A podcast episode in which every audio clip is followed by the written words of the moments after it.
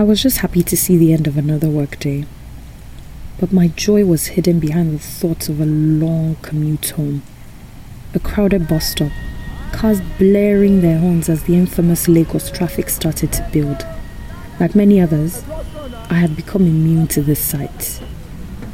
Today, today I don't have any time for any drama. Third Mainland Bridge could collapse and I wouldn't even flinch. I just want to go home and be home. I stood there in a crowd, but alone. I knew soon enough I'd have to outwit someone to get into a bus. Every other person there was going to have to fight me to get into one too. There's a way Lagos makes you become selfish, sometimes even lost. The long wait and struggle to get into a bus was beginning to irk my soul. I could barely wait to kick off my shoes, take off my clothes, and rid myself of the evil of the day with a cold bath. Ordinary as this may seem, these thoughts are magical on a frustrating evening in this city. I finally make it into a bus. Far back, but right next to the window. Good enough for me.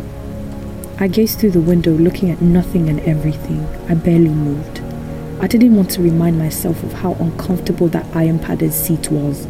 As I gazed on into nothingness, a very bumpy section of the road jolted me back into my reality. I noticed that a middle aged woman had been sitting right next to me with a little boy in her back and an older girl on her lap. I noticed as the little one behind fumbled with my bag strap. The baby looked innocently unkempt.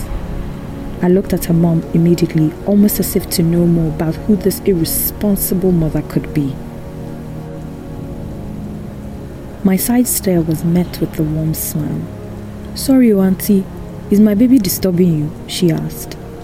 In that moment, I felt so ashamed. In an attempt to cover up my disdain, I offered to carry her older child so she could put the baby on her lap. She gladly obliged. Not many people dare person like this, she said. After responding to a few thank yous by the grateful mother, I stared again through the window this time with a little sense of significance. I pondered on what had just happened and how much difference my awareness made. In that moment, I looked away from my own troubles. I held onto the little girl gently like a coveted trophy. I was grateful I could make someone feel better, or maybe even cared for.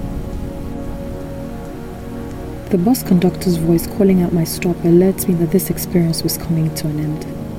I handed the girl over to her mom as I made my way out of the bus. This time, I said the thank yous. I might be nobody tomorrow, but not in this moment.